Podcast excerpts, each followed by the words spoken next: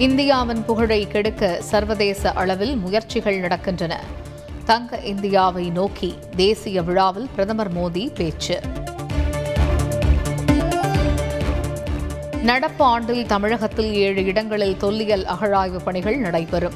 முதலமைச்சர் மு க ஸ்டாலின் அறிவிப்பு. அதிமுக முன்னாள் அமைச்சர் அன்பழகன் வீட்டில் லஞ்ச ஒழிப்புத்துறை சோதனை. வருமானத்திற்கு அதிகமாக சொத்து சேர்த்ததாக அதிரடி. வருமானத்திற்கு அதிகமாக பதினோரு கோடியே முப்பத்தி இரண்டு லட்சம் ரூபாய் சொத்து சேர்த்ததாக வழக்கு. கே பி அன்பழகன் மீதான எஃப்ஐஆரில் தகவல். சொத்து குவிப்பு தொடர்பாக கே பி அன்பழகனின் மனைவி மற்றும் இரண்டு மகன்கள் மீதும் வழக்கு. மருமகள் பெயரிலும் சொத்து குவித்ததாக எஃப்ஐஆரில் தகவல். கே பி அன்பழகனுக்கு நெருக்கமான பாப்பிரெட்டிப்பட்டி எம்எல்ஏ வீட்டிலும் சோதனை. கே பி அன்பழகனின் உறவினர்கள் உதவியாளர் வீடுகளிலும் சோதனை. நகர்ப்புற உள்ளாட்சி தேர்தல் நடைபெற இருப்பதால் அதிமுக மீது களங்கம் கற்பிக்க முயற்சி. கே பி அன்பழகன் வீட்டில் லஞ்ச ஒழிப்புத்துறை சோதனை குறித்து ஜெயக்குமார் குற்றச்சாட்டு. தருமபுரியில் அன்பழகன் வீடு முன்பு திரண்ட ஆதரவாளர்கள். லஞ்ச ஒழிப்புத்துறை சோதனை நடைபெற்று வரும் நிலையில் பரபரப்பு.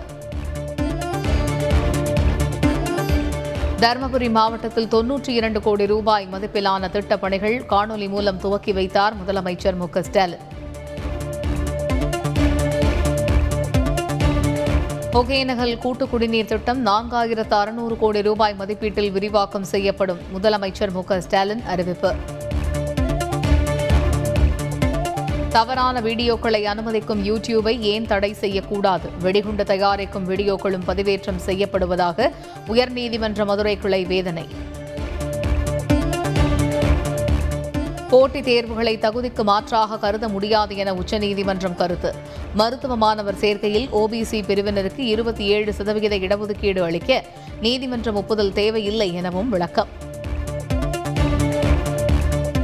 நாடு முழுவதும் தினசரி கொரோனா பாதிப்பு மூன்று லட்சத்தை தாண்டியது. கொரோனாவிற்கு சிகிச்சை பெறுபவர்களின் எண்ணிக்கை பத்தொன்பது லட்சத்து இருபத்தி நான்காயிரத்து ஐம்பத்து ஒன்றாக அதிகரிப்பு.